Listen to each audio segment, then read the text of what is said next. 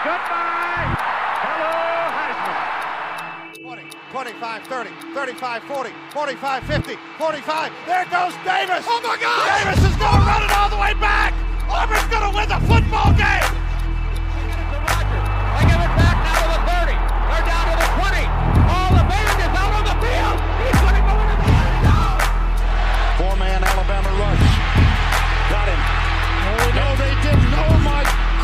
They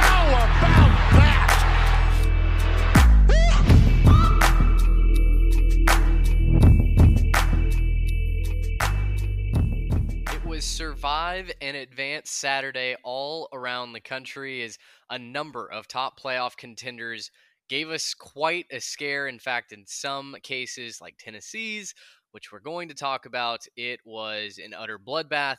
Uh, so much to break down from week 12 around college football. Welcome into the Three Technique, a college football podcast at the intersection of the X's and O's and the Jimmies and the Joes. I'm Mitch Mason along with Trey Reeves and Garrett Turney.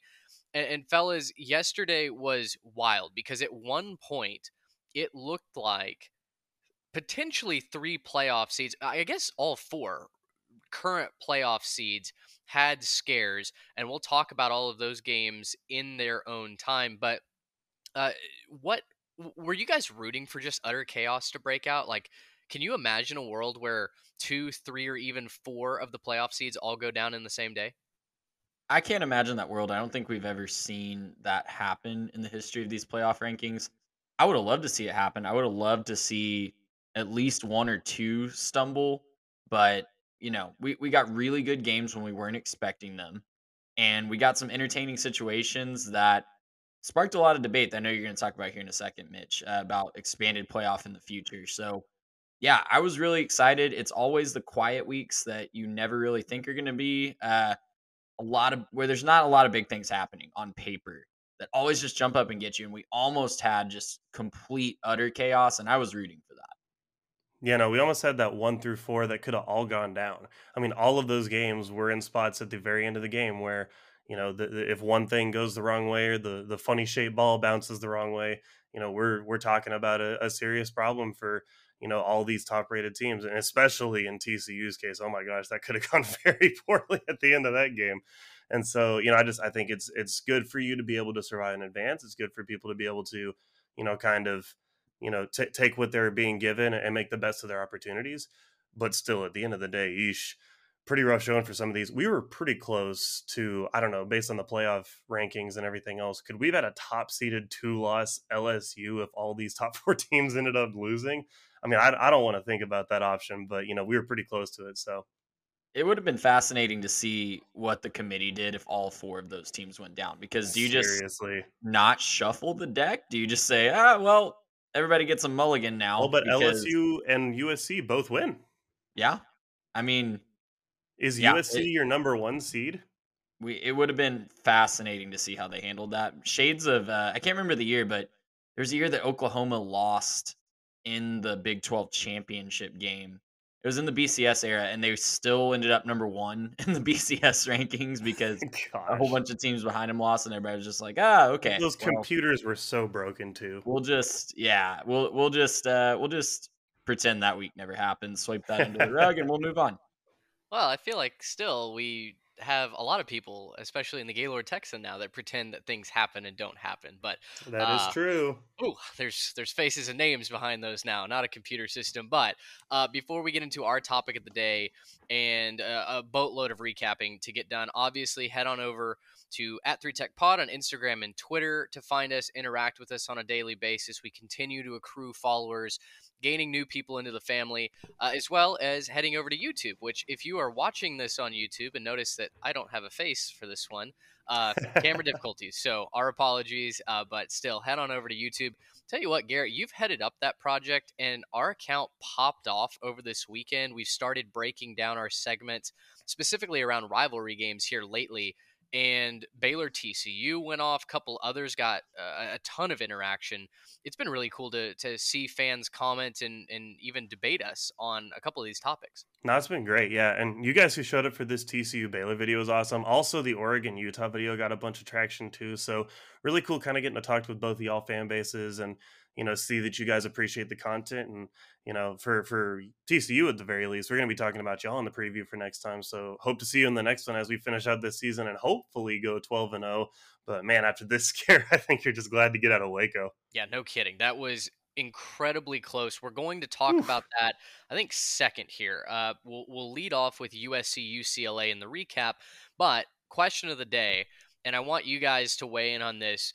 As I sat back and looked at what happened around the country yesterday, I started to wonder okay, obviously, there are two camps in the pro expansion playoff era. There are those that would uh, even shrink what we have right now, that they feel like four is too many teams. So, did yesterday frustrate the pro playoff crowd or the anti expansion crowd more?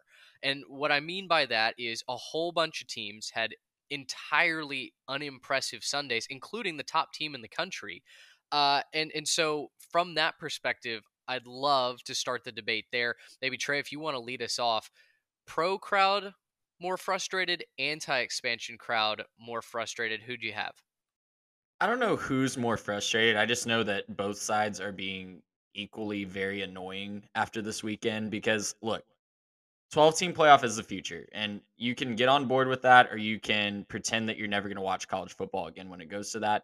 We know that you're not going to give up college football. So just stop grandstanding, stop, you know, making this big argument. It's happening.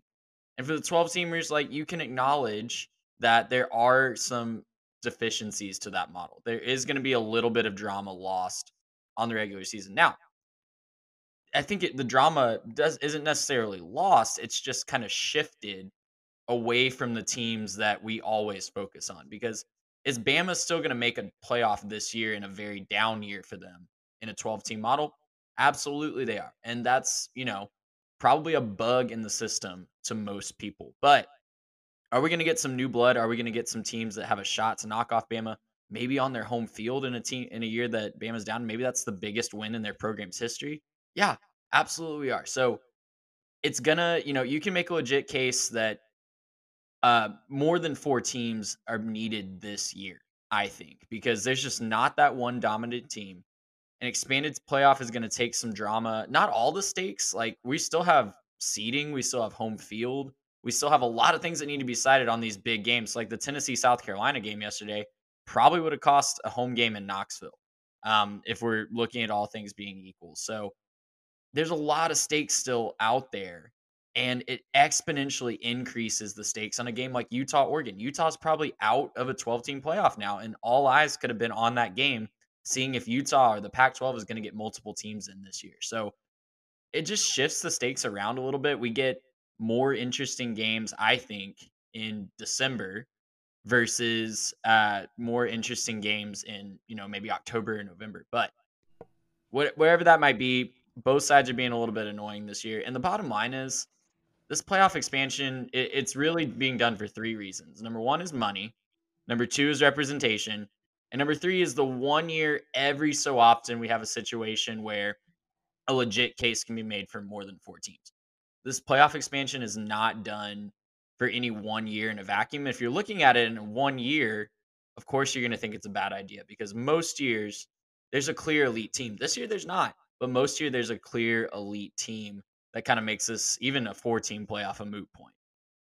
Right, and when you have those years with the elite team, it doesn't matter anyways, right? So I, what I wrote down is I think the pro playoff crowd should be the more frustrated group just because, eh, or the pro expansionist crowd, right? They, they should be the more frustrated group because, I mean, look, all that this has proven is that there's really not a great team this year, and that you know, in any part of you know the the pro expansionist has to say, well, yeah, like there's maybe one or two teams that actually deserve to be playing this game you know? But even then we don't have the one elite team like the last couple years right? Maybe we've just been spoiled with some great football you know 21 georgia 20 bama 19 lsu like those teams have been just dominant right? But even in that case you can still kind of make the argument that even in a 14 playoff it didn't really matter. We were just you know you know crossing our t's dotting our i's until the best team got a chance to do their thing in the national championship game and you know none of those games were particularly close down to the wire. You know, I think the Georgia Bama game was the closest. It was still a two score game. So, you know, I, I think you know the pro expansionist crowd has to be a little bit frustrated right now. Um, just because I think you saw, well, yeah, there's some of these teams that, you know, they they really blew their chance right the tennessee game right they blew their chance to show that they were one of those top teams that really deserved to be there right? And you had you know several others that you know like seriously struggled. And so you know i think that if you're looking at this yeah you might want more teams in that case but what we're really arguing over is that we have more teams that really aren't all that good that someone gets to win by default in this case right? Someone's going to win this year who is not nearly as you know definitively dominant as the last you know three maybe five years of college football. So you know I, I don't think that that's a pro or a con necessarily for changing the system or not. But at the same time, if you're going to be in one of those camps, I think the pro expansion group has to be a little bit more frustrated today. And as we see NIL expand and the transfer portal expand, those are other realities that aren't going away. I'm a firm believer that we're going to see more talent uh, dispersion across college football. You're going to see more guys. We're certainly seeing it at college basketball. If you follow college basketball at all, these early season yep. Tournaments and things like that have just been crazy so far. Like a record number of mid majors are upsetting power conference teams because the talent is spreading around. And you know, basketball is obviously not an apples to or, uh, apples to apples comparison with football, but the same principles are going to apply. If the talent is more evenly dispersed. Even if it's just by a little bit, you're going to have a little bit more chance to have a year like this where there's just no definitive good team. If you're telling me, you know, Georgia stubs their toe yesterday and that game certainly could have gone the other way. I know it looked like Georgia was in control for most of it, but you know, the ball bounces a different way a couple times. Kentucky could also win that game.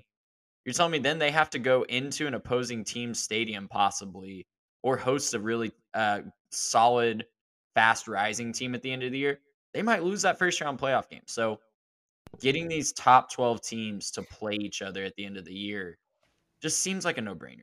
But I digress. We're focusing on 2022, and that 14 playoff race is going to be fascinating to follow as well. Well, and Trey, to your point, you're talking about earlier with, with the drama being taken out of some of these games it's not going to be dramaless games. You're still talking about seeding. You're talking first round buys are not a small thing, right? We're talking this week like, oh, if you had that expanded playoff, who cares who wins the Ohio State Michigan game? Like that's really going to be a question. What do you mean? Everybody that's a fan of those two teams cares about who wins yeah. those games.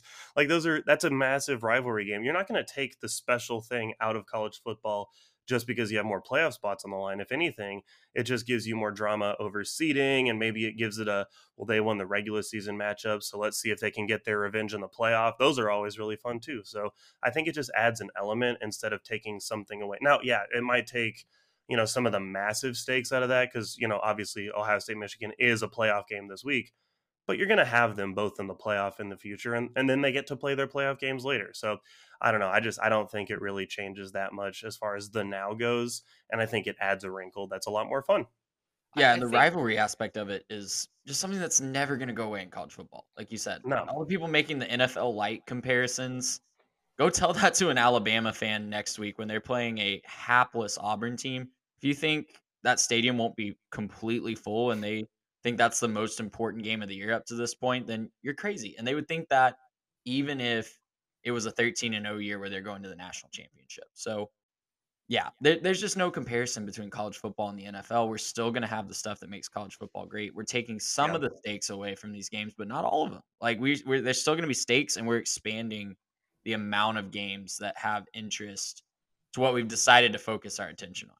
That's the that's the whole point of rivalry games, right? Is no matter what the records are, they're still entertaining. Everyone likes to watch them because teams rise to the occasion, and when you play down against a rival, you get punished for it. So I agree. I think that argument uh, doesn't hold a lot of water. The other thing to think about with an expanded playoff that was maybe a little bit more disappointing yesterday as well for those of us who really like all conferences in college football is the group of five had a rough weekend, specifically with UCF losing.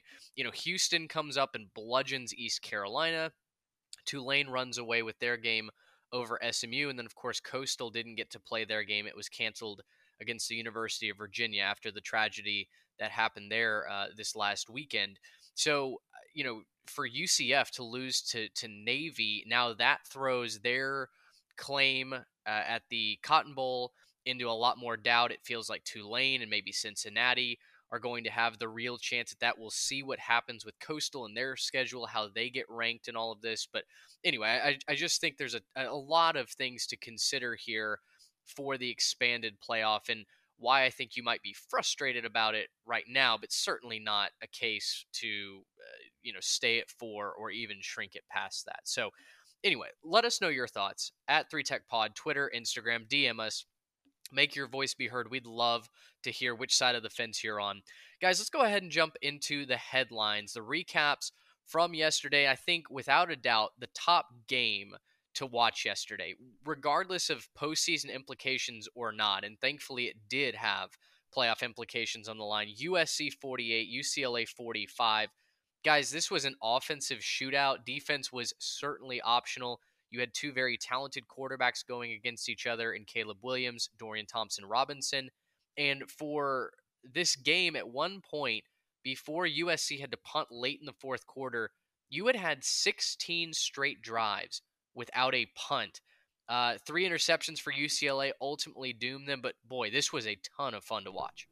Yeah, this was seriously one of the best games that I think we'll have all season. Did not disappoint. Absolutely lived up to the billing. You know, uh, going just kind of towards the end of it, obviously back and forth the whole game. You had that huge interception on the last drive uh, for USC. I went into that last drive. You know, US or UCLA had just stopped the Trojans, just made like a huge play. I think it was that big sack um, which which stopped their drive and stopped them from being able to go ahead and put it out of arm's reach. And then, you know, DTR gets the ball back, and I actually said out loud, "Yep, there you go. USC defense just needed to make one play to keep it alive. Couldn't do it." Right? I'd said that the whole game. I was like, just waiting for him to make a play. You had that massive, you know, long touchdown to respond. I think it was like earlier in the fourth quarter. He had that 75 yarder, and then they ran back down and scored again. And so, you know, I'm just sitting here like, man, USC defense just need to make one more play. Just need to make one more play. Couldn't do it. Going to go ahead and ruin their season. So if you're a UCLA fan, you can go ahead and blame me for jinxing it. I'm so sorry for you. Uh, I am definitely at blame here. First off, just epic game to watch. If you love football, that was just good football. Um, DTR absolutely left everything he had on the field. He had like that taped up, bleeding, throwing hand with jammed fingers and everything else. Just still made plays, went out there, did what he had to do. But at the end of the day, USC, they just made that one extra play on defense. That was all they needed. Caleb Williams is kind of quietly, I feel like we haven't talked about him a whole lot on this podcast. I haven't heard a whole lot about him, anyways. He's been quietly having a remarkable season and has put himself in a fantastic position to win the Heisman with a huge game at the end of the season. Obviously, they got Notre Dame and then probably Oregon to finish off the season. If he can go win those two and put up big numbers doing it, I think you have to love his chances at winning the Heisman Trophy, despite the fact that he's, you know, kind of a, an afterthought on the West Coast. I know that we don't think about the Pac-12 teams as much as we probably should, just as a college football landscape. Don't want to go ahead and overlook Austin Jones here. Austin Jones is amazing. 21 carries, 121 yards, and two touchdowns. He was also pretty effective in the pass game as well. Uh, Jordan Addison absolutely made the right decision for himself to transfer to Pitt. He got to show out on a huge stage in front of everybody else 11 catches, 178 yards, a touchdown. He was borderline uncoverable on a lot of those little one on one situations. He had several clutch completions to extend drives, you know, convert first downs. Big deal for him. I think I'm still looking for that Heisman moment from Caleb Williams, though, if he is going to win the trophy. I still feel like we haven't quite gotten that moment where he took it all on his shoulders and made it happen. I don't know. It, maybe I'm totally wrong about this one. I, it, obviously, he was fantastic last night, but there's always that one moment where you say, okay, he just won it. I, I still feel like we're looking for that. Probably gets it against Notre Dame uh, if it's going to happen. USC should be ready to take a playoff spot if they can finish with one loss. I think obviously their their record would dictate it, the resume would dictate it if they can finish with one loss and the conference championship with these late, you know, big games that are going to be, you know, ranked teams, ranked wins going into it. If they can finish this with one loss, I think they'll have as much momentum as anyone in the country and will have a very impressive resume that should be deserving of a playoff spot. In my opinion, they should be number 5 this week just because why my, my biggest issue with the playoff a lot of times is why are we putting pretense around stuff? just call them number five. They they are the next chance team to get in after you know the Ohio State Michigan loser drops. It should be USC next, and that's all you need to know, right? That's all that really needs to be said. And then if somebody else drops out, it should be you know a conversation about maybe an LSU or a one loss Michigan Ohio State or something like that. So I think they should be number five. They're in a great position to make the playoff. Um, and, and, I think we should just go ahead and stick them there. But all that being said, great job from USC to go ahead and pull this one off. Very happy with the way they played. And it was just a really fun game to watch. And, you know, regardless of how these last two games go, personally, I just think you have to tip your cap to Lincoln Riley for this season that he's put together at USC. I think our biggest red flag absolutely going into this season, I know you talked about it, Garrett, in previous seasons, this was a four and eight football team last year. And talent was not the issue. It was 100% a culture problem. And Lincoln Riley, for him, I know he brought in a ton of talent from the transfer portal, but like I said, talent has never been a problem for USC. And it was 100% a culture issue and just a lack of identity under Clay Helton that was really doing them in. And I mean, for, in year one, to be on the cusp of a playoff berth and on the cusp of a Pac 12 championship, it seems like, you know, the worst case scenario for USC this year is a New Year's Six Bowl, right? And th- to be saying that in November as we're about to turn the calendar to December is just an awesome, awesome story for Lincoln Riley. I know the Sooner fans don't want to hear that, but personally, it's just always impressive for me to see someone do it at the highest level at two different schools. Uh, you know, you have your you have your engine running at Oklahoma. You change to a completely different environment, albeit has a lot of advantages, but you, you you still have that. You've restarted a power program, and I think just hats off to Lincoln Riley for the job he's done in year one. Now, there's so much still on the table. They have the opportunity to maybe have the best resume in college football if they can finish these next two weeks. Because I don't know if y'all saw, I know AP poll means nothing, but Notre Dame's all the way up to number 13 in the latest AP poll. And Oregon is still hovering in the top 10. So if you win those two games, with all the stakes that are on the line, that is a impressive resume that's going to rival anybody in college football. I don't see how you keep that out. And Caleb Williams and this offense have just been absolutely exciting. Now the defense is definitely going to keep them from their full ceiling, right? I don't think they can win a national championship with that defense. We've said that about Lincoln Riley teams before, obviously.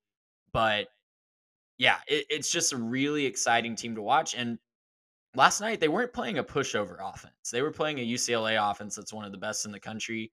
And the defense stepped up and made plays when they needed to to seal that game. So I'm impressed by that effort as well. You, you shouted him out already, Garrett, but the unsung hero of this one is absolutely Austin Jones. With uh, Travis Dye going down, this is his first game in the feature role in a rivalry game with the whole nation watching. And all he does is go for 120 yards and two touchdowns on 21 carries, by far his career high. So, yeah, just a great all around showing by the offense, and the defense did just enough that offense is without a doubt one of the best in the country. I'm glad that you threw in the reality check with their defense because listen, Alex Grinch, I, I still maintain that he is going to hold a program back because his defenses have just never been that impressive. But a uh, long way to go for that defense. They've won games almost in spite of it a number of times this season. It's it's shown up in, in several games. I think the Fresno State game they absolutely balled out. They took Jake Haener out of that game early but the offense has gotten it done. And yeah, it's thanks in part to guys like Austin Jones, obviously a talented wide receiver core as well. And, you know, ultimately they were, their defense did get enough plays to win that. Three interceptions is nothing to shrug your shoulders at. But Trey, like you said, I agree. I, I don't think USC can be your national champion because when they the offense does get stopped, I don't think the defense can return the favor consistently. I'm going to actually kind of push on that one. I totally believe that up until last night. And maybe I'm just getting caught up in the emotion of the game or something like that. But we've said similar things about teams like Ohio State and TCU not necessarily playing the best defense all the time, but just having an opportune defense. If that's all that USC can muster, I do believe this offense is good enough to win a national championship. And I know that that might sound crazy and all that, but especially this year when we just got done talking about some of these teams are pretty suspect right? Like, I don't think Georgia's the same team they were. If you have Caleb Williams come out here and he puts up, you know, maybe 14 in the first quarter against a Georgia team, I don't know that they can come back on that. I think that they'll be able to to you know keep pushing the tempo, keep pushing that. Go find yourself 28 points. That might be too much for Georgia to to hang with as bad as their offenses looked at the end of this season. And additionally, like there's issues with obviously like TCU not putting away Baylor yesterday both Michigan and Ohio State not handling their business either against, you know, inferior competition. But you know, I, I, I do think the defense is a problem, and if they don't make it, that's going to be your issue. That being said, up until last night, there was just something about watching that game where I was like, man, this offense is just unstoppable. They're just on another level. You think that you have the play made. I kept getting frustrated because UCLA would they would make a great play, they would contain him, and then they'd flush him from the pocket, and then all of a sudden Caleb Williams is out there just finding a guy down the field or making a good decision to you know tuck it and run with it or something like that. And I just I was extremely impressed with the way that their offense plays. So I think that they're the kind of offense that even if you play really good disciplined defense, they can still beat you in so many ways. And I think I'm ready to say for them that they're similar to some of these other top teams where, yeah, if you just have a defense who can step up and make that one play, just get that one interception, get that one sack to stall a drive. If you can just do that, I think that they're good enough to win a national championship, especially this year. I'm I'm hoping for competition's sake, and I hate to root against the Beavers because we've been on the Jonathan Smith bandwagon all year, but I'm hoping Oregon can win whatever they're calling their rivalry nowadays to be politically correct. The Platypus Cup, is that right? Um, yep. I'm yep. hoping Oregon can win that game because I want to see Oregon USC. I want to see another explosive offense go against USC's defense because I think that would give us the best game, but I also think it would provide USC the perfect resume finisher, right? To be battle tested, to head into a playoff, and to give us a really, really entertaining postseason. That's my hope, anyway. Yeah, and that Notre Dame game this week, I mean, we've seen them shut down really good offenses this year. We've mm-hmm. seen them play above their heads on defense too. It's going to be the best defense that USC has played so far this year. So I'm really excited to see that matchup as well. All right, well, so let's wrap up uh, the disappointing performances yesterday, maybe into a couple of different segments here, right? So TCU 29, Baylor 28. TCU needs a last second run the team out there field goal. So too does Michigan. They beat Illinois 19 17. Both games had a lot of similarities where the team that was favored off to a very slow start out of the gate trailed for much of that game and had to come from behind late on a final drive from Michigan. They converted multiple fourth downs. I was listening to the Michigan radio call driving back from uh, golf that morning, and you could hear the the tightness in their voice. You could hear the oh my goodness, the season kind of ends if we lose this. And Trey, you know, I kept thinking back to what you were saying in the preview that this game didn't matter. Obviously, you didn't mean that. Hey, they can afford to lose this game necessarily, but uh, that's almost what it felt like going into that fourth quarter, that last few drives. It was like, oh, maybe Michigan really did come into this game like, oh, yeah, it doesn't really matter. Our one game season truly is just next week. But as we've seen with USC, as we were seeing with North Carolina before they lost yesterday, I guess we'll touch on that in a little bit. One loss teams, you're not necessarily automatically in with a two loss LSU team that's putting together one of the best resumes in college football. I think it's lucky that Michigan pulled that iron out of the fire. I'll let you guys take it whichever direction you'd like to, whether it's Michigan, Illinois, Baylor, TCU. I know we've got thoughts uh, thoughts on both of them.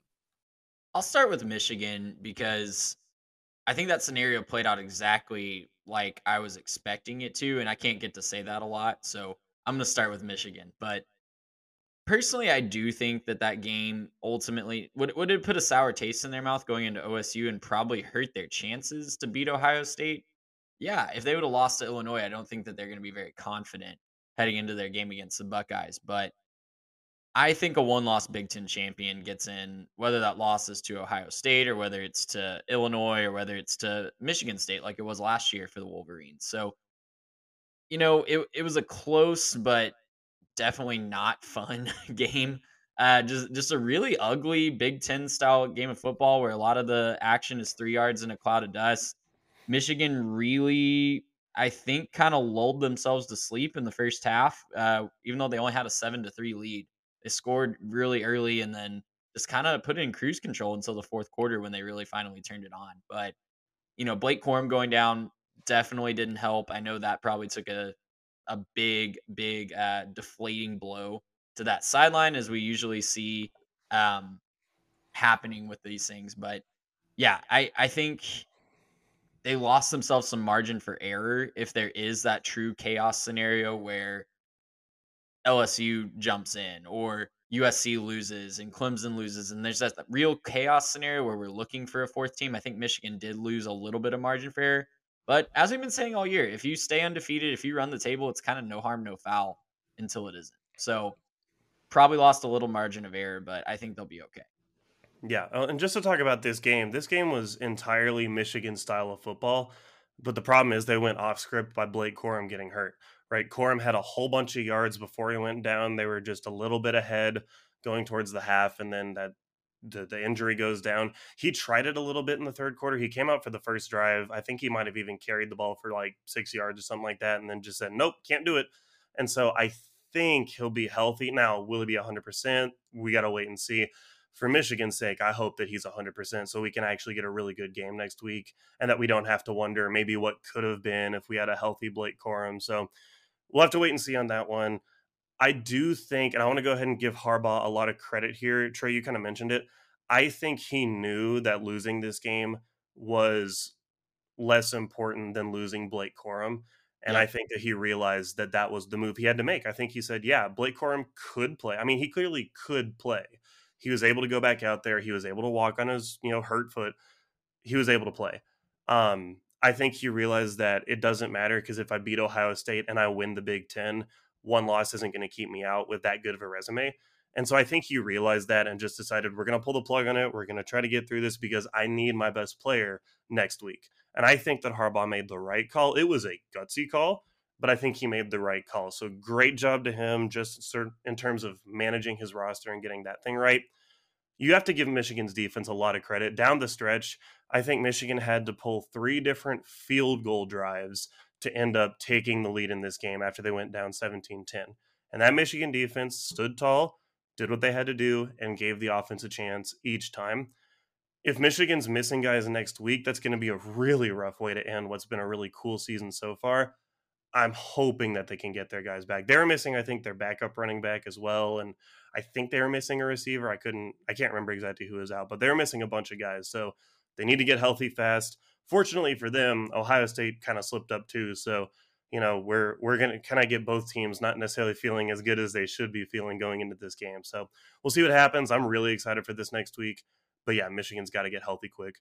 Before we move on to TCU, where are we at on JJ McCarthy?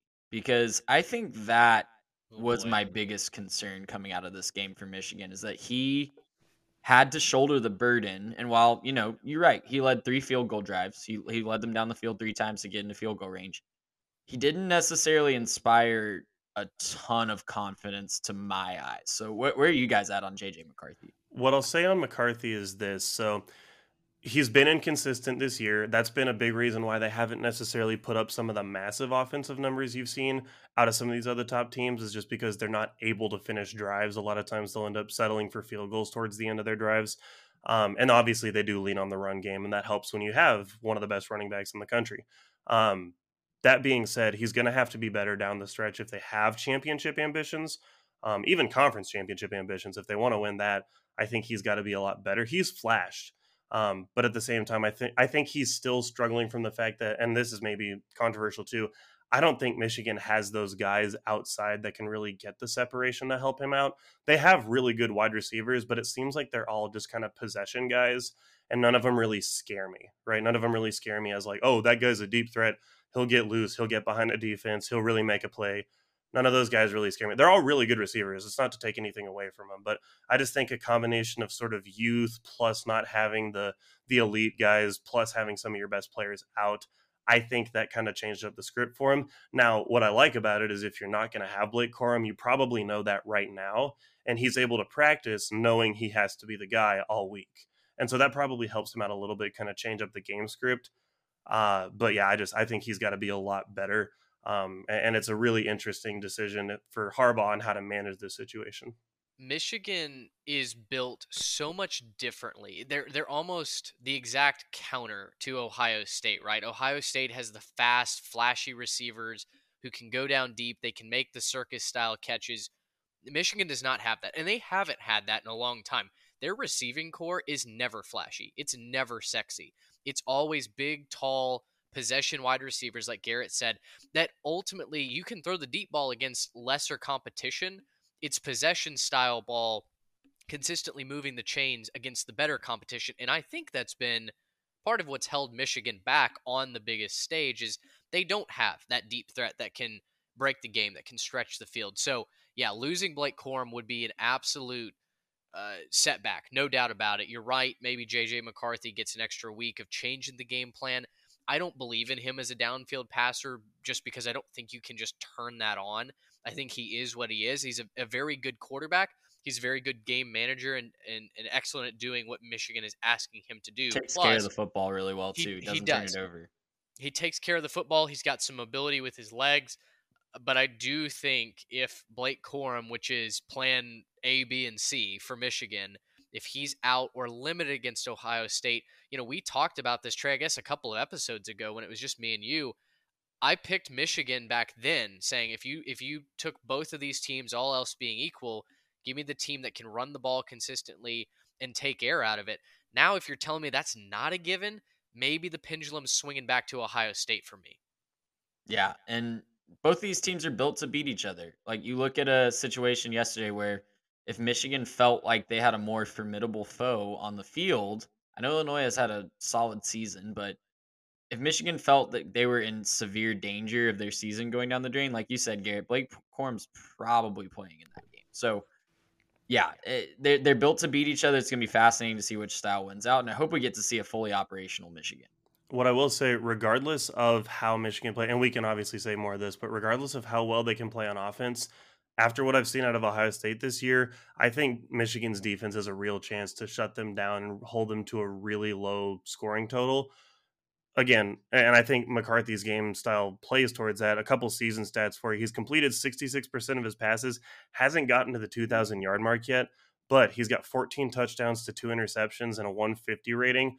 That's pretty good. He's playing pretty well. He's efficient with the ball, like you guys are saying, game manager type guy. He's not going to make mistakes, and that's going to help when you have, you know, if you're missing a Blake Corum, if you're missing, you know, some of these players that they're counting on. If your defense is going to be able to stand up and play with Ohio State, not making mistakes, especially on the road, is going to be huge for you.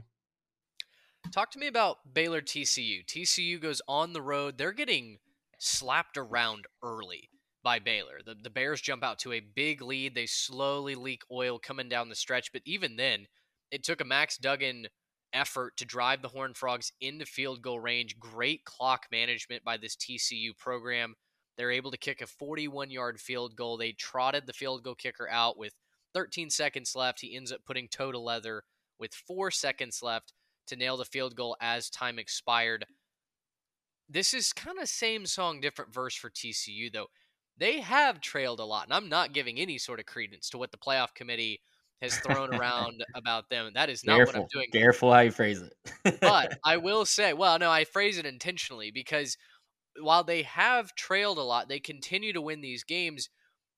I'm not I'm not questioning their playoff eligibility. I am starting to question if they get throttled in in round 1. If if it's Georgia if they somehow stay at number 4 or whether the, whoever the number 2 seed ends up being, I'm starting to question their ability to truly be an elite team because they continue to struggle and need big time comebacks against very good teams. I think Kansas State is a very good team. Texas, obviously, they didn't need a comeback, but they, they just play close games. It's a different style, and eventually that coin lands on the other side. I want to be completely fair to them. They were missing Kendre Miller and Quentin Johnston for a big part of this game, right? A substantial part of this game. Down the stretch, they're missing their two best players on offense. That's not to shade Max Duggan, but a lot of his production comes from the fact that he can hand the ball to Kendre Miller and you know throw it up for Quentin Johnston. So just to be clear, they're missing those guys down the stretch. Huge props to Taye Barber and Savion Williams coming in. Taye Barber had 108 receiving yards in this game, and a lot of that came after Quentin Johnston hopped out. So big props to them for stepping up and giving Duggan someone to throw to. I definitely underestimated how competitive the Bears were going to be in this rivalry game, and it was miserable weather too. So, you know, it, you'd still want to see them produce. You still want to see them do what they can do, but you know that those situations do tend to provide less less uh, less than ideal situations in a more competitive game than you might necessarily expect. So good job to Baylor for keeping it competitive in a situation where they were looking to get revenge for what TCU did to them last year. You know, kind of flip the script. I still cannot believe they chose to run the ball on that last offensive play. I was losing my mind. As soon as they give that ball, I'm like, what are you doing? I actually started screaming at the television. And then they trot the field goal team on. And I'm like, you're going to blow your chances at a playoff because you chose to run the ball instead of just give your kicker a chance to get out there and set himself up. Trots out onto the field. Griffin Kell has ice in his veins. He was money with the game on the line. He had to run out there, set up, not do his little take your steps back and scoot to the side, none of that stuff, just stand somewhere close to it. And he nailed that thing. So good job to him. Massive props to him. Just absolute assassin out there at the kicker spot. We don't talk enough about college kickers. Uh, you know, for as bad as college kickers can be sometimes and as bad as they can, you know, lose a game for you, Griffin Kell should get a huge chunk of praise for how this game ended up going for the Horned Frogs. So good job, survive in advance. Want a much better showing next week if you want to feel good about TCU's chances. Yeah, I watched that last sequence inside my local Trader Joe's, not a sponsor, could be. and I probably made some people a little bit concerned with just the way that I was reacting to that whole sequence because it, it was absolutely insane. You're right. I when they snapped the ball and ran it, I'm sure a lot of TCU fans had a lot of Vietnam style flashbacks to the Cowboys game last January against the 49ers. Oh my gosh. Holy cow, that was scary, but it worked out. And I kind of disagree with the narrative. Mitch, I- am not picking on you, but you- you're kind of trotting out the narrative that I've seen a lot of Tennessee fans, especially before they ultimately got dominated themselves last night they were kind of running with the narrative that TCU didn't belong in the discussion because they were getting dominated by Baylor. And when you watch that whole game, it was just kind of a defensive back and forth football game that TCU came out on top on. And TCU made some mistakes that really got magnified. Max Duggan threw an interception that I thought could have been called defensive pass interference. There were a couple 50 50 calls that didn't go TCU's way. And Baylor just really came to play. They had a great game plan in the first half. And I think we see this a lot of times with really good X's and O's coaches. They're going to come out and give these really good, uh, more, maybe not more talented in this case, but heavily favored teams their best shot in the first quarter. And that's what Dave Aranda and his staff absolutely did. Their first drive was 11 plays. It took five, over almost six minutes off the clock right off the bat and really put TCU on their heels, scoring a touchdown to go up 7 nothing. But TCU weathered that storm. They responded and, and listen, good teams find multiple ways to win. And TCU has found ways to win when in a shootout. They've won defensive struggles. They've won games where they didn't play their best and they have injuries. So all this talk about TCU not being elite. If you are 11 and 0, you're an elite team. I'm sorry. You might not show it in the playoff against other elite teams because anything can happen. But if you're 11 and 0 in a power conference, you're elite. Yeah, like we're not talking about going 11 and 0 in the Mountain West or in the Sun Belt or something like that. So I'm really impressed with what they've been able to put together so far. And I credit Baylor for really making this game play into their favor as much as possible. They you mentioned yeah. Kendre Miller going down, but Baylor allowed just 115 yards on off uh, uh, rushing yards uh, to TCU, and TCU wants to establish that run game and really uh, use that as their backbone, and they just weren't able to do it. And that's because Baylor played a really good defensive game plan. So I'm impressed with Baylor in this one. I'm more impressed with TCU weathering that storm. Also, fun note that I saw on social media after this one. I can't remember if it was the first team in FBS history or just the Big 12, but they are the first team to win seven games in a row by 10 points or less. My goodness. Wow. They are cardiac frogs, and that's they just are. the Hypnotoad has a flair for the dramatic. I- I'm certainly not questioning their legitimacy as a contender or their their spot for the playoff. Like, don't don't hear that. I am wondering if very similar to other, you know, three, four seeds, whatever they end up being seeded, that yes, they kept winning the games, but there were several, you know, there was there was a trend that stood out where it's like, okay, either they're off to a slow start. Uh, typically for TCU, it's been a little bit of a slow start offensively, right? They fall down early, or they're they're down at the half. They have to muster. They have to use the third, fourth quarter to put up multiple scores to overcome a deficit. My only point is you try and do that against a Michigan, an Ohio State, a Georgia, heck, even an LSU, if they're somehow able to get in, a USC.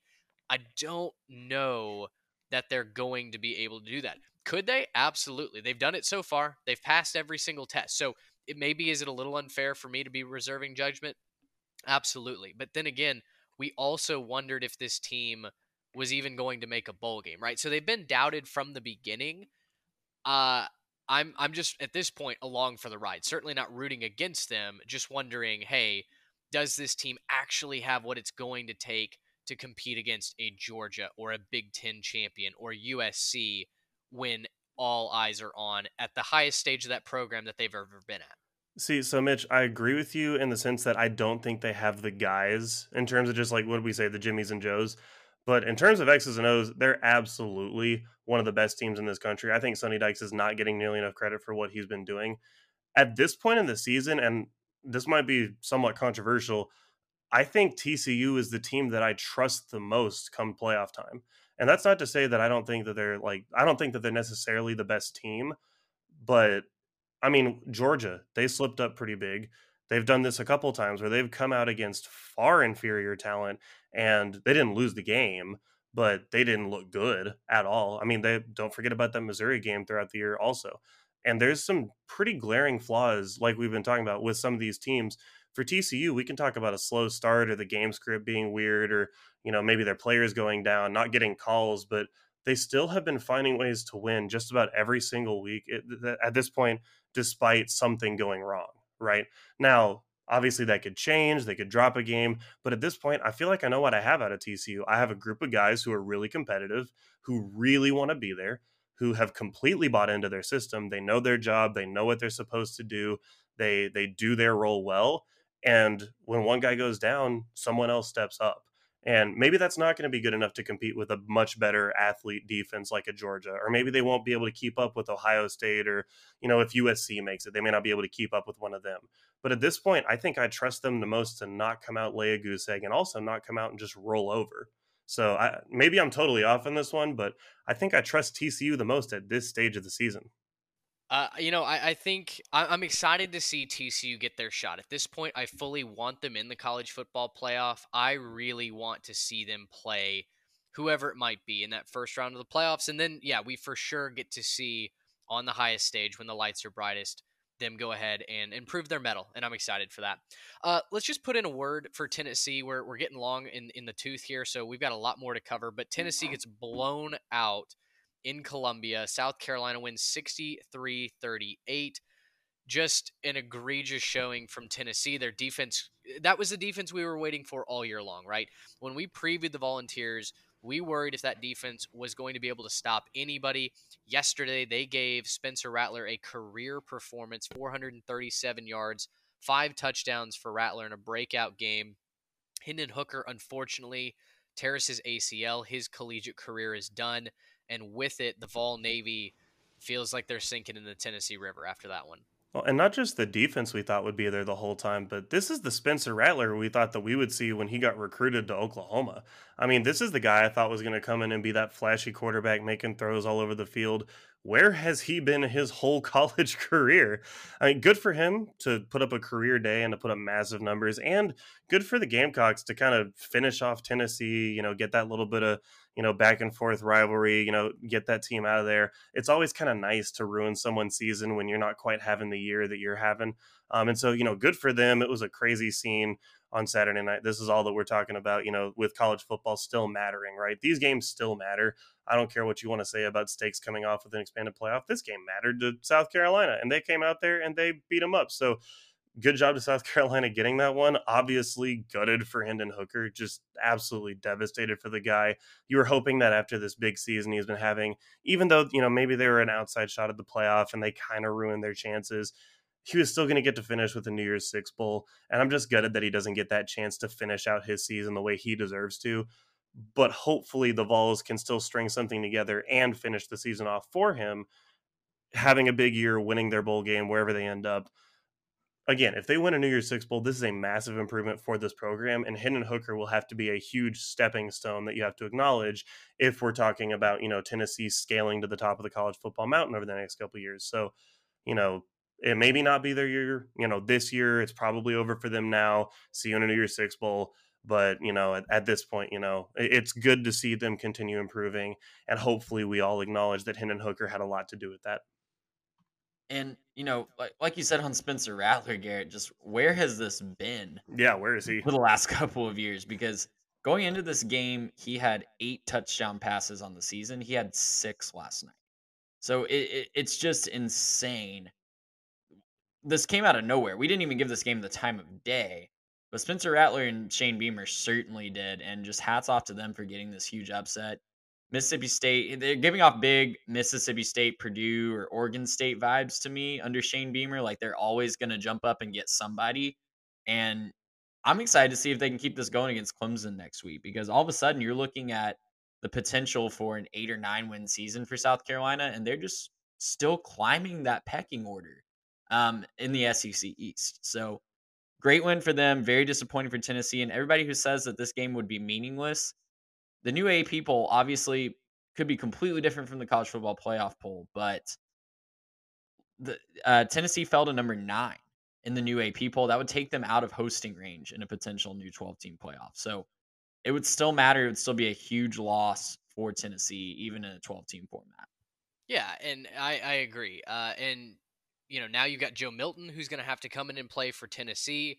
They've got uh, Uh, who do they they finish with Vanderbilt this next week, don't they? Vandy has to knock off Tennessee in order to be bowl eligible. Am I making that up? I need to let me No, you're absolutely right. If yeah. Vandy can knock off Tennessee at home with a backup quarterback, Joe Milton is a very capable backup, and he yes. probably should be able to handle Vandy. But thought Anthony Richardson could handle Vandy, and was proven otherwise. that week, honestly, so honestly, that wasn't even on Anthony Richardson. He threw for 400 yards and yeah. they still lost. That was on the Florida defense in their running game. Yeah. Um, but yeah, just just heartbreaking. Uh, Hendon Hooker has had such a unique career, and for it to end in injury and and his you know lack of ability to play in that New Year's Six bowl game after turning that program around under Josh Heupel, uh, it's you know it's just another testament to how life isn't fair, to be quite honest. So rooting for for Hendon. I, I, hope that he gets a shot at the pro level. I know he's a, a grandpa when it comes to age of draft prospect, but some that, someone, that should not matter. Like, someone like, will take him. Yeah. I, I I still if I and I'm obviously not an NFL GM, but I would still take him as the first quarterback off the board. A- ACLs are very easy to heal from. I've been the most impressed with him this year. I think he has the best tape out there of any of the quarterback prospects coming out. I agree. I think I think his ceil- I, his ceiling might not be the highest, but his floor sure is, and that's valuable in and of itself in the National Football League. All right, let's mention a couple of contenders. Obviously, Georgia, Ohio State played in closer games than they would have liked. LSU blows out UAB. We'll get to some others as well, but uh, just to to whip it around, Georgia 16, Kentucky 6 again, that George, or I'm sorry, the Kentucky offense is beyond anemic. And if you touch Will Levis in this NFL draft, I think you're making a mistake. For Georgia, though, we've continued to bring up these questions.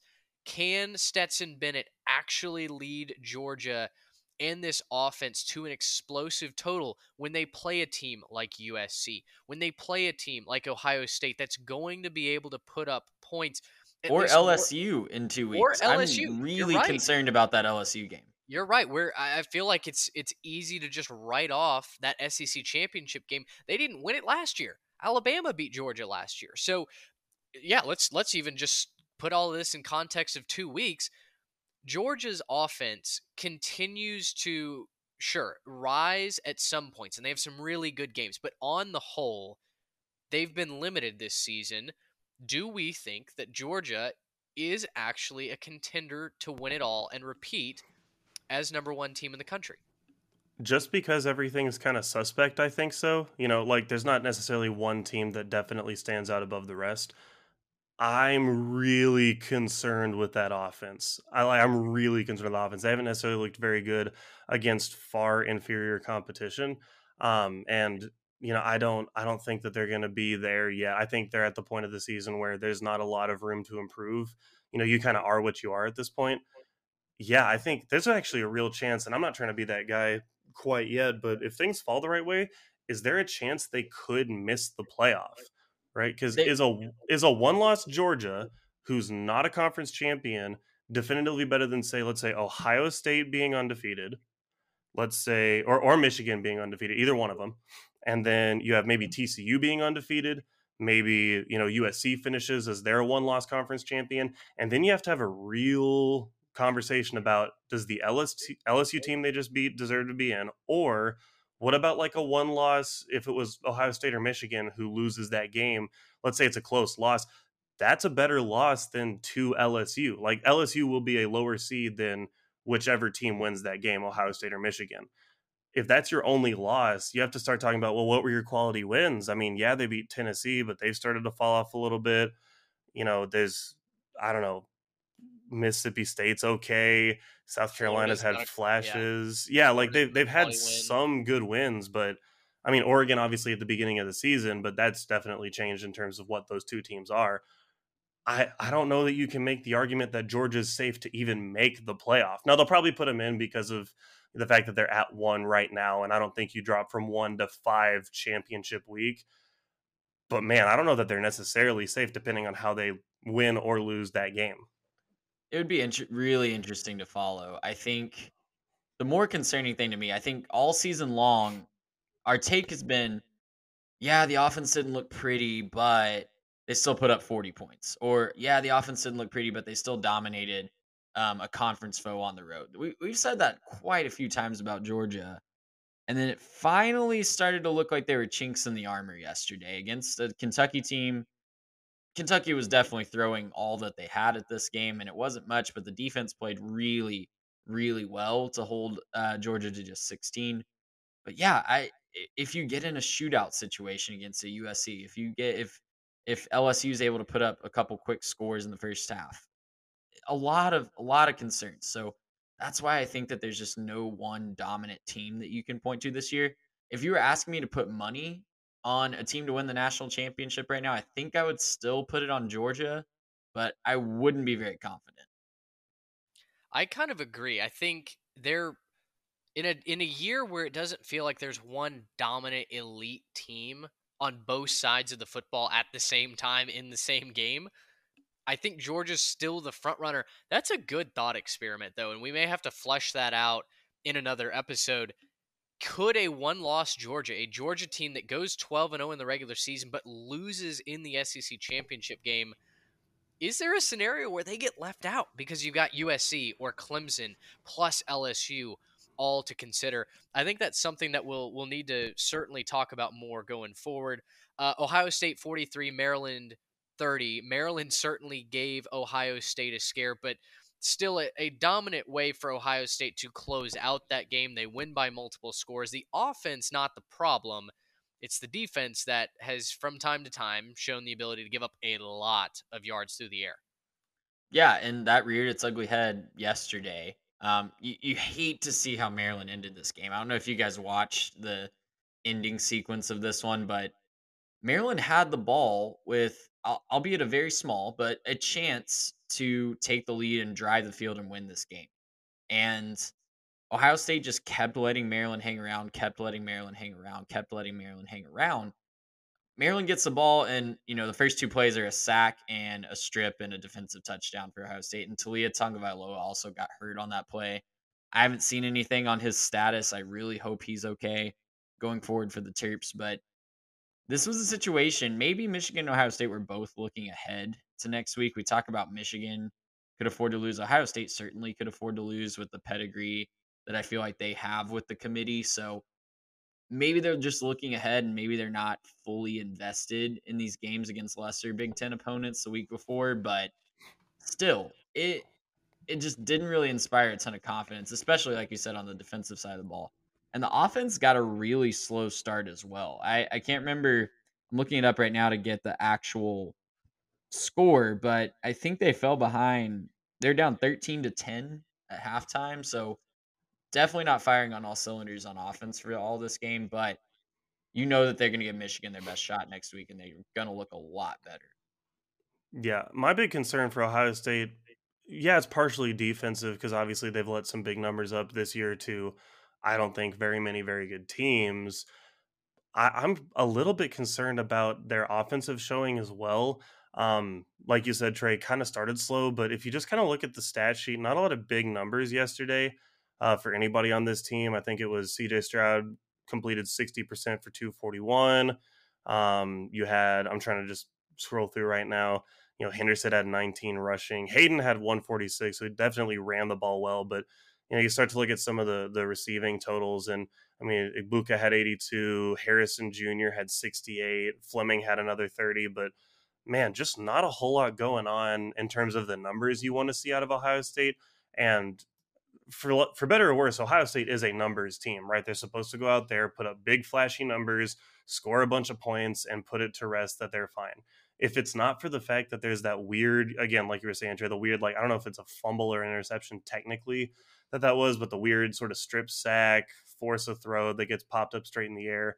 This game probably ends a three point game which was closer than the margin of error that Michigan had when they played them earlier. And we gave them a little bit of crap for only beating them by like seven or something like that. But that could have been what that was, if not for just a weird little play. So, you know, I've said this a bunch the last couple weeks. I'm not sure that Ohio State's actually better than Michigan. I think CJ Stroud, once he gets off schedule, is suspect. I think once he's not necessarily within what they want to do on offense, as soon as things start to break down, he has troubles figuring out what to do next. And I think that Michigan can exploit some of that. There's concerns certainly to be had. And that's on both sides, right? If Michigan can't throw Corum out there, it doesn't matter how bad CJ Stroud is when he gets blitzed, right? But, you know, there's some real concerns for both teams, which I think makes this game coming up a lot of fun when you're just talking about, well, there's some real weaknesses that you could take advantage of. And I do think both teams line up to play each other very well. Uh, LSU and Clemson both blow out their respective opponents, UAB and Miami. Uh, both teams feel like they're on similar levels right now, and that may be a shot at UAB, the way that Miami has played this year. Georgia Tech, though, absolutely eviscerated our hearts. UNC uh, drops one of the the worst performances given the situation in all time. They lose 21-17 to a bad Georgia Tech team that hypothetically could make a bowl game. They have to beat, you know, Georgia. Uh, so take for that what you well will. that's a but scenario where georgia misses the playoff for sure that, that, that, would certainly complete that cycle but uh, trey i i know we were just unbelievably disappointed of all the teams to hold drake maye and this offense down a head coachless georgia tech really not only a head coachless georgia tech but a georgia tech on their third string quarterback and yep. by the end of the game and without their best weapon on offense was the one that held and ultimately won out against North Carolina. So I honestly didn't tune into this game until the very end. I saw the score at the very beginning. UNC went up 17 nothing and then just didn't score again. Like the Georgia Tech defense just held them scoreless the rest of the game. There's only one turnover.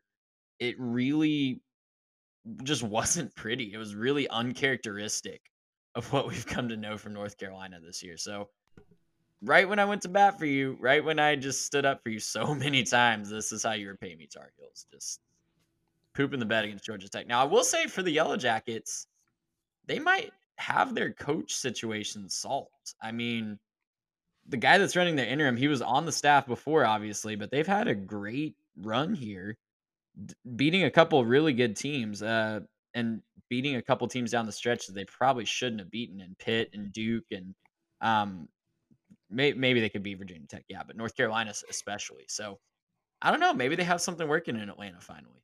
Yeah, Brent Key's doing a good job. Look, this Georgia Tech team was 123rd in points per game. Oh boy. Uh, and they beat UNC. Uh, Ah, that's tough. I, in the show doc, I just put the Tyra Banks meme where she's screaming, "I was rooting for you. We were all rooting for you. How dare you?"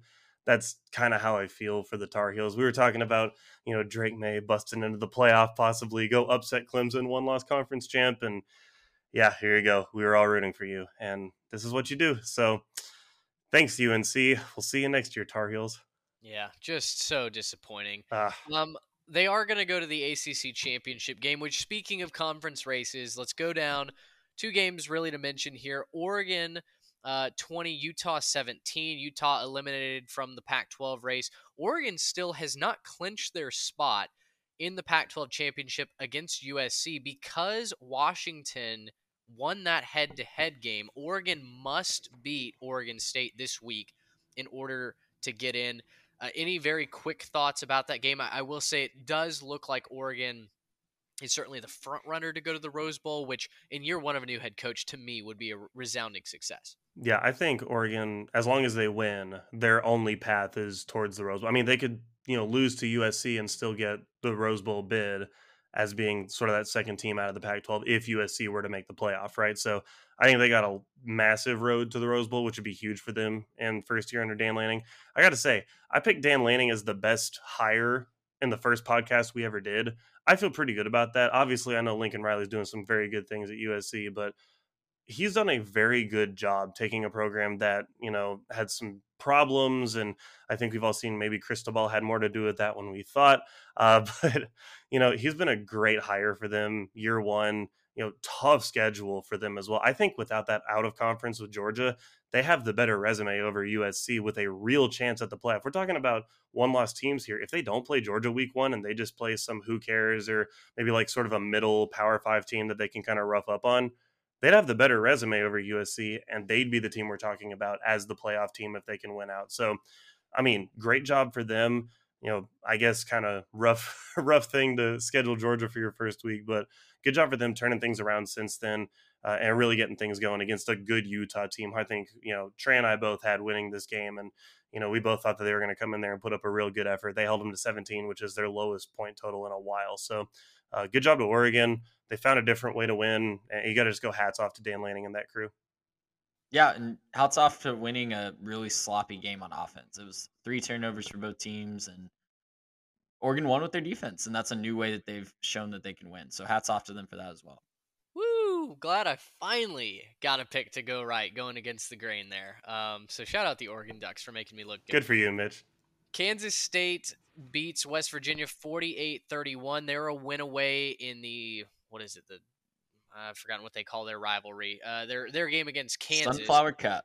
That's what it is. Uh, I knew it was a Sunflower State. Just couldn't remember if it was a trophy, if it was a cup, what what what it was. But Kansas State with a win will head to Dallas to take on TCU. They do have to win, otherwise they need the Longhorns to lose. Texas will take on Baylor uh, in the season finale. So because Texas did beat Kansas State, they don't uh, they don't have the tiebreaker should they lose. So that's why that spot's not locked up.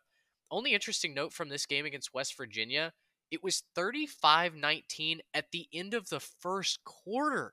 They were scoring points like it was going out of style and then all of a sudden the defenses kind of decided to come to play after that. Yeah, and 41-25 at halftime. It just insane offensive explosion in the first half and then a combined 14 points in the second half and it was all in the fourth quarter because of course. Of course, why not? I gotta say, we're so close to a purple out at Jerry World for the Big 12 championship game. I'm so pumped for that. If that happens, I'm buying tickets guaranteed. Yeah, have we have we looked into tickets? Do we need? If to... it's a purple out, there will be oh, plenty oh, yeah. available. And I, I, I mean, I'm not trying to shade either team. TCU doesn't have a big fan base. They're a tiny school there's going to be tickets available. But every I, TCU fan alive is going to want to go to that game. Yeah, yeah, and that still say. may not fill their half of the stadium. I'm not I trying think... to throw shit. I love TCU. They're a great team, great fan base. Uh, you know, I got a bunch of TCU people at you know where I work, so yeah, I, I, love it. Fantastic, great. No shade towards TCU. Not a very big fan base though. It, I want to say though, I got Kansas State just about. If they can lock this up against Kansas, who they haven't looked very good in the last part of the season, I got Kansas State right. I picked them to go to the Big 12 championship game at the beginning of the season.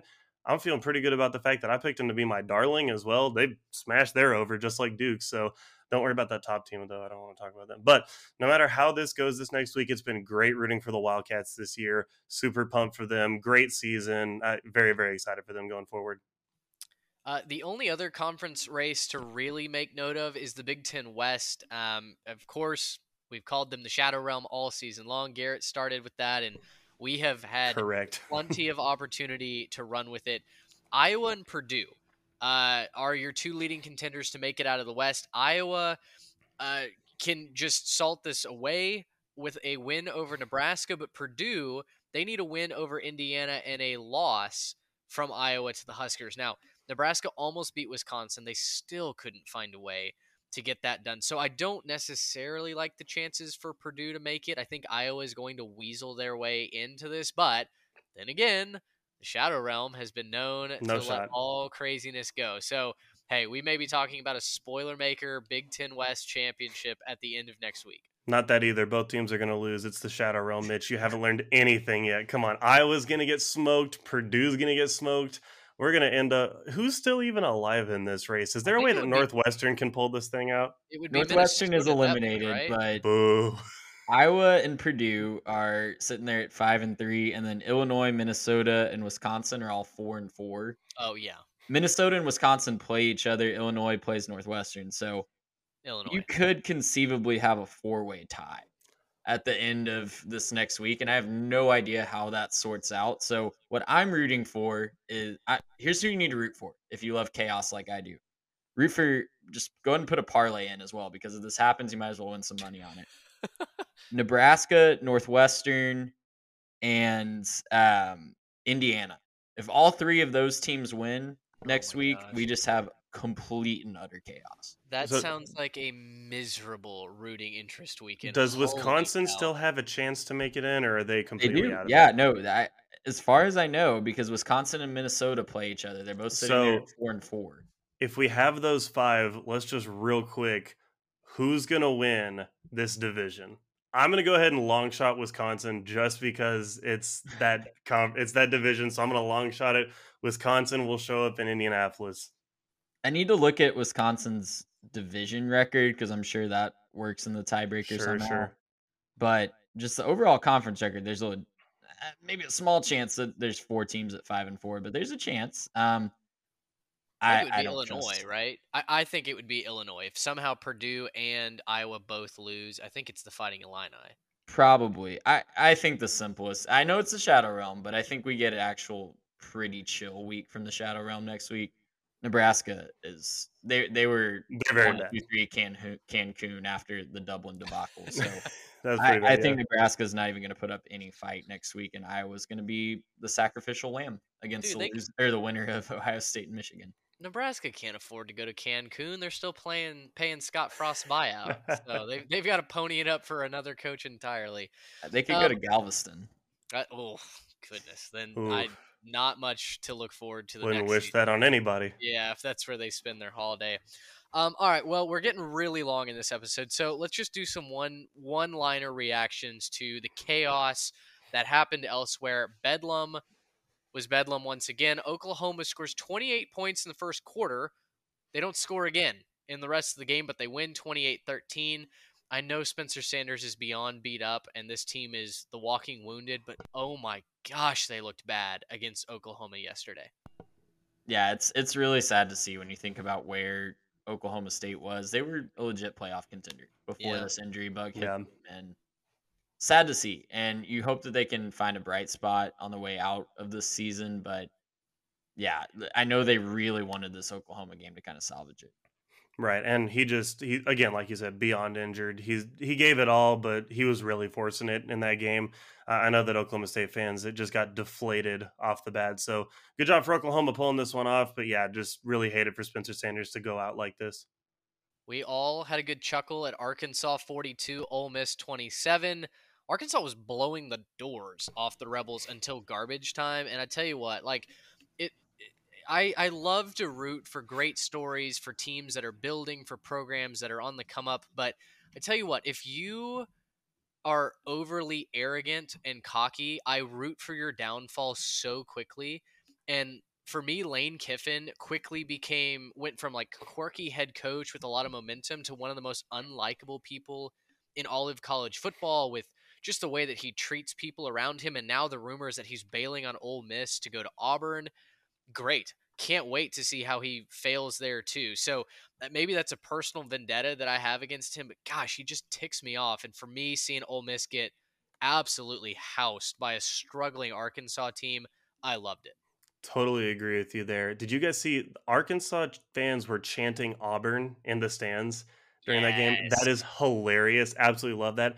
I also don't know. Did you guys see the offensive stat for Ole Miss on that one? 700 yards. 703 yards and they lost. 700 yards. Yeah. how do you and- put up 700 yards in a game?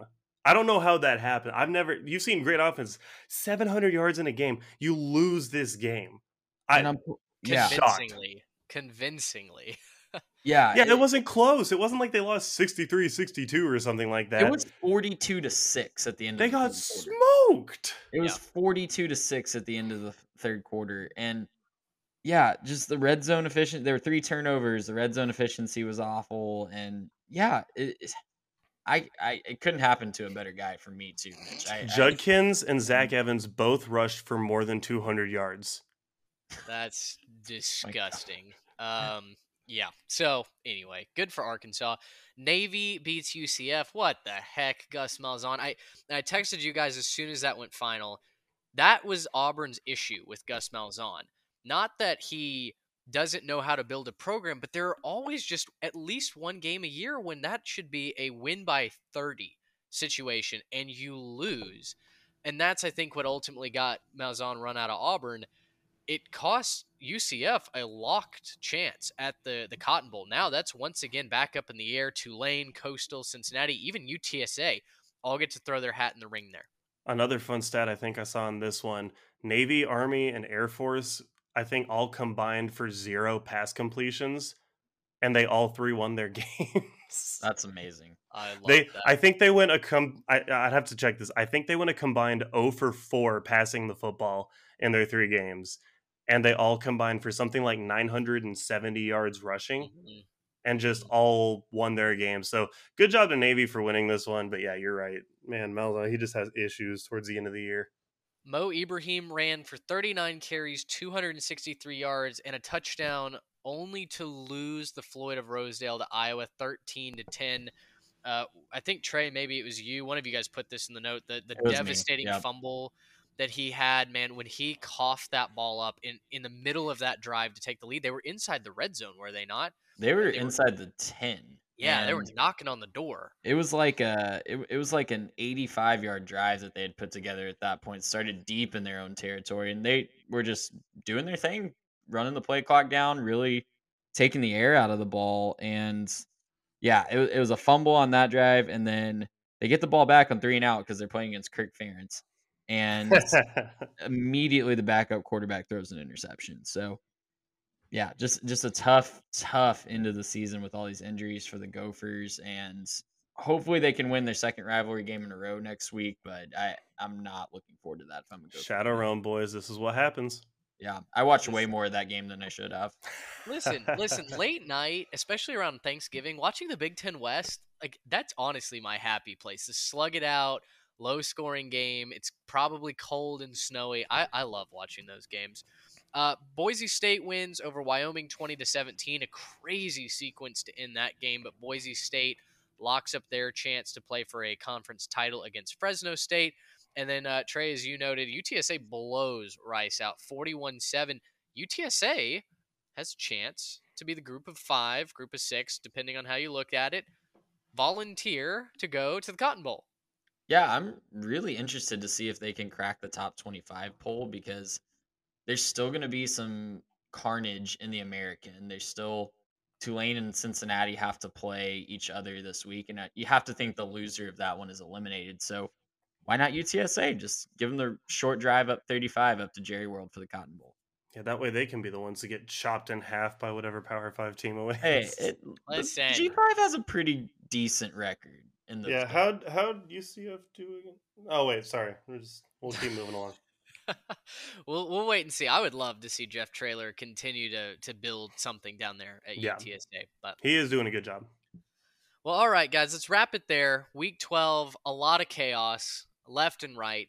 Week thirteen is rivalry weekend, one of the best weeks of college football. No matter what sport you like, it, it all happens around Turkey Day, and we could not be more excited. Programming note, we will have our preview episode out Wednesday morning as opposed to Thursday. So instead of waiting till it comes out on Thanksgiving, if you want to, you know, bring it out as you drive to grandma's house, awesome. But we want everyone to have the chance to listen to it, to have the information be relevant. So we'll hit record on Tuesday night. or We listen will- with your grandma. Or or listen to gra- with grandma Yeah, and hear the preview of the big game. Uh, but that will be out Wednesday morning. So uh, if you are looking for it a day early, rejoice! It will be available. But for Trey Reeves, Garrett Turney, I'm Mitch Mason. Thanks so much for listening to this episode. Until next time, so long, everybody.